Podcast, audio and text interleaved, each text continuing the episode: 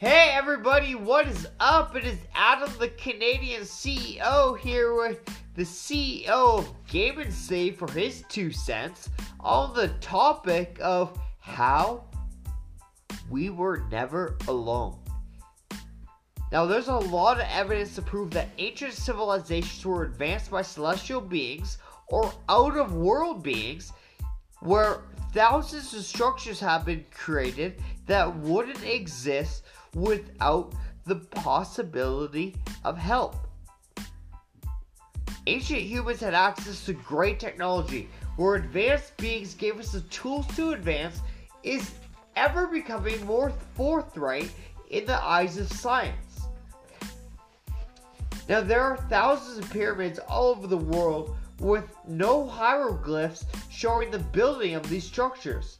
Some two hundred to three hundred ton-pound rocks were moved hundreds of miles, incapable by humans, suggesting some type of intervention. It's clear to see we were never alone. We built religions around these structures, even though the precursor and the knowledge that we were scientifically proven to find, showing that they were built thirty to forty thousand years before the date of discovery. So are we just following some false belief, or are we following the guidelines of our ancestry?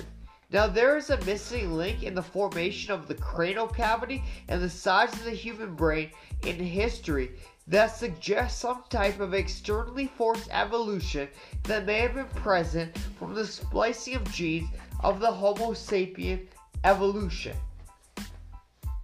Extraterrestrials or sun beings gave knowledge and the advancement to humans. Francis Crick, a world-renowned geneticist, was renowned with the Nobel Prize, suggesting the D N A of humans was brought to us by out-of-world beings that play some type of role in modern civilization. So that's saying that our D N A did not come from the earth like the theory of evolution that suggests we came from monkeys. It's suggesting that it came from off-planet. Now, thanks for tuning in to Adam, the Canadian C E O, with another podcast. It's always been a pleasure. I will see you again, but here's Malachi Wadcott, the C E O of Game and Safe, with his two thoughts and a little interview. Go ahead, Malachi. What are your thoughts? Hi, thank you for hosting me on the podcast. My name is Malachi Wadcott. I'm the C E O of Game and Safe, with my two thoughts on if we were alone. I believe that the the way that the pyramids were built were too structurally advanced for at that time for people to have built it without the help of extraterrestrials. And I believe that humans today are too genetically advanced um, to possibly have come from monkeys.